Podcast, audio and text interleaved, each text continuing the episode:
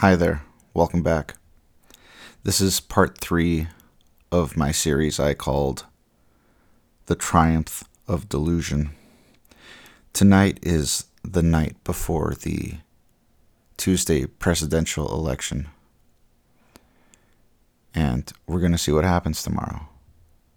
It's a cathartic time. I don't know if I'm going to get much sleep. So we'll see how tomorrow goes. There still going to be ballots to be counted. I wanted to conclude this series tonight, and I'm kind of going off the cuff here. You know, Carl Jung is incredibly difficult to read because you'll read a paragraph and it'll get you to think of something, which will get you to think of another thing. And then you'll be stuck on it because you'll be like, wait, is that true? And then you'll be kind of just like at a standstill until you unpack one thought. In uh, The Portable Jung, I, I read a paragraph to the effect of there's no limits to the lengths people will go when under control of a pathology. And I had to just sit with that one for a long while. And I, I, I don't see anything wrong with it, especially after these last four years.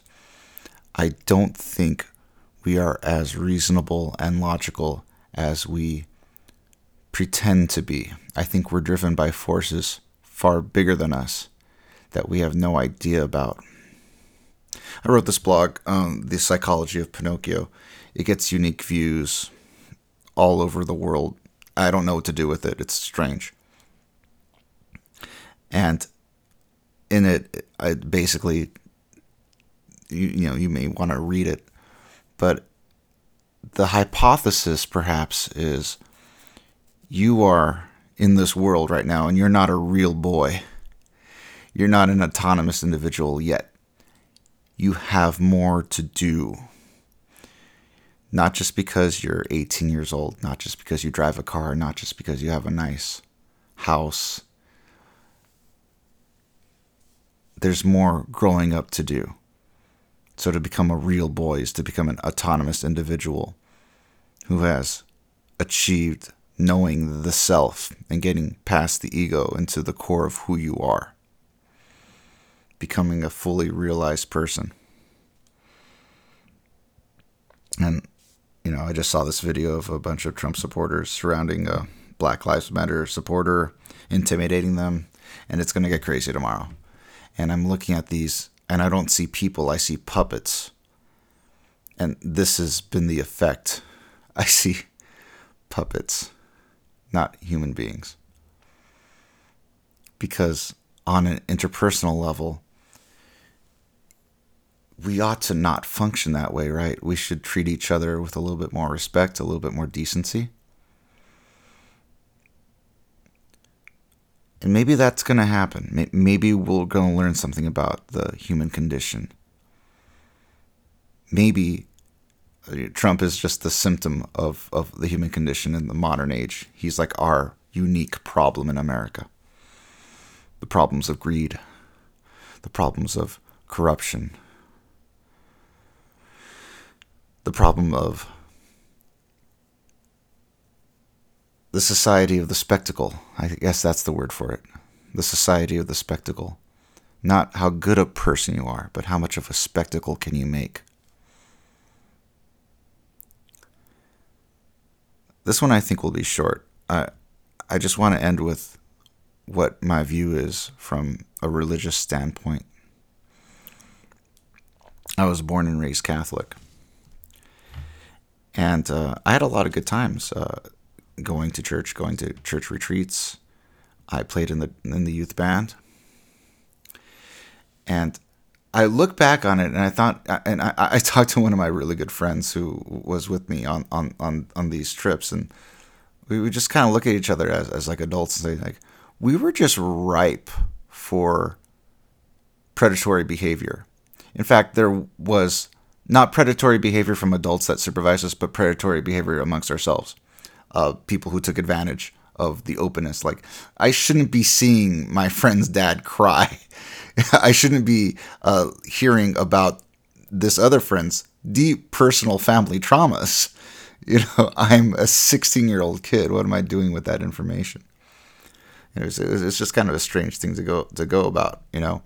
And then I see us as, as adults, and you know, a lot of us go into this authoritarian mode. You know, you know, Biden's a Catholic, and you kind and you know, he's more Catholic than I am, for sure. Um, and still, you see the religious right, you know, gravitating toward Trump because he says all the platitudes that they li- like to hear. But yeah, this has kind of brought me full circle because, you know, from the things I've read, from the uh, approach to life, you know, I'm 41, I'm going to be 42 in February. I think I've settled into this. I believe in the sovereignty of the individual. And I should not, I ought to not do harm to the individual because it is not my place. The individual is sovereign. So, I teach music. And I think about that all the time. It's like, why is it that? Why is that the thing? Of all my crazy interests, why is it just music? Well, you see, music is heavily patterned, just like life is, but it's patterns that you can perceive. So, for instance, you hit an, an, the note A, it's A440. Then you go an octave below, it's so 440 hertz, it's, it's cycles per second. Then you go down an octave, and then that is 220, 220 cycles per second. Then go down another to the next day. It's it's it's 110, then 55, then 27.5. And at that point, you can actually hear the vibrations. And I think that's there's something there. Is that I was always attracted to the patterns of music, and there's a healing quality to it. So, when I study harmony, I'm studying rhythms and patterns that go beyond my ability to perceive.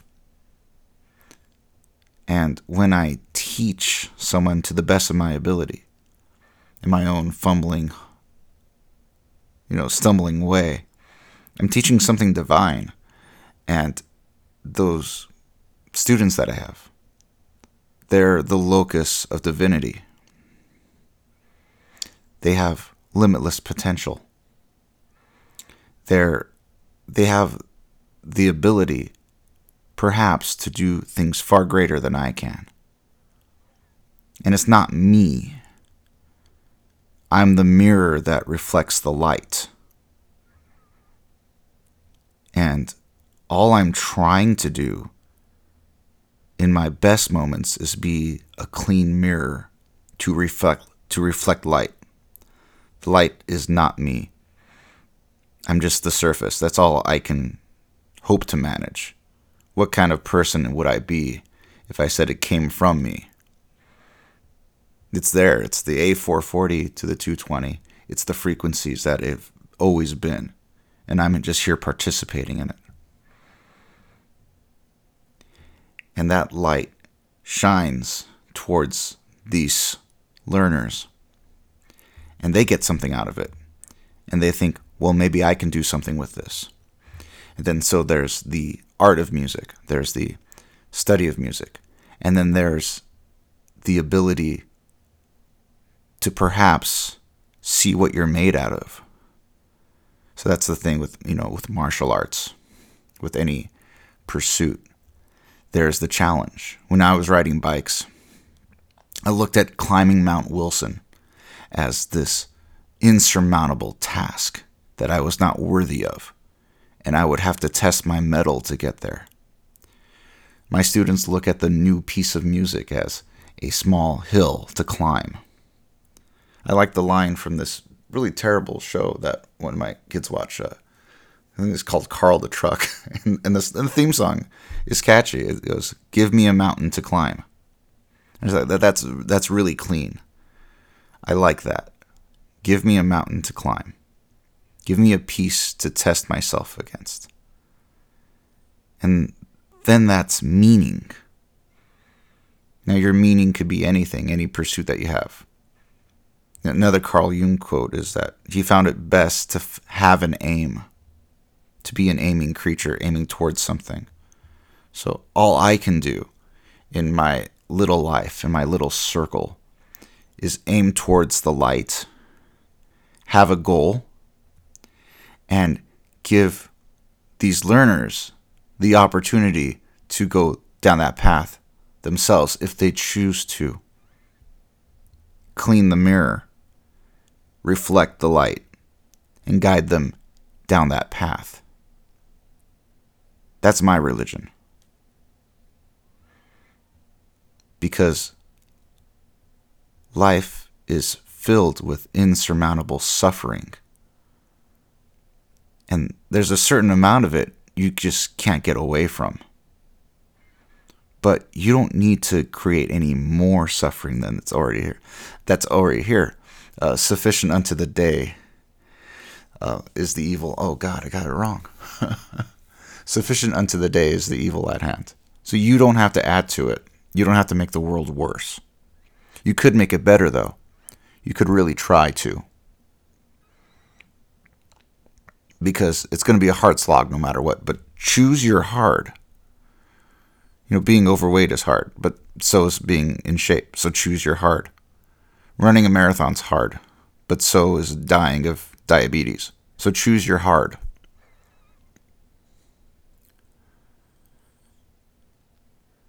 Tomorrow, I hope this nation chooses a better path forward. This is not working out. The uh, suffering, the mental fatigue, the exhaustion that we've all been through, we're going to come out of this year, I think, changed. Hopefully wiser, hopefully kinder, hopefully better able to see the humanity in, in each other, and, and hopefully see the spark of divinity lying within each and every individual. So what's what's the I don't know what what this church is, but it's it's do no harm because that other person that's divinity lying within them and limitless potential.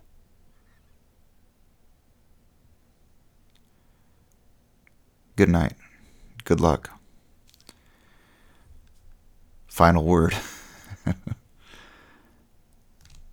I put out these podcasts because this is a curiosity in the future. Hopefully, these podcasts will always be out there. My children, maybe, maybe they'll hear them. Maybe other people will, will hear them.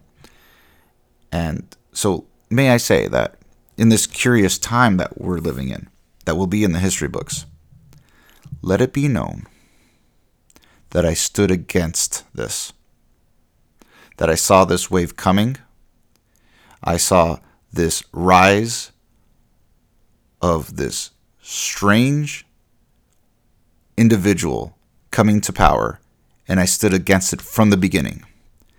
I never supported it. Let the record show that I stood against this. Julian and Ethan, I love you with all my heart. Your father stood against this.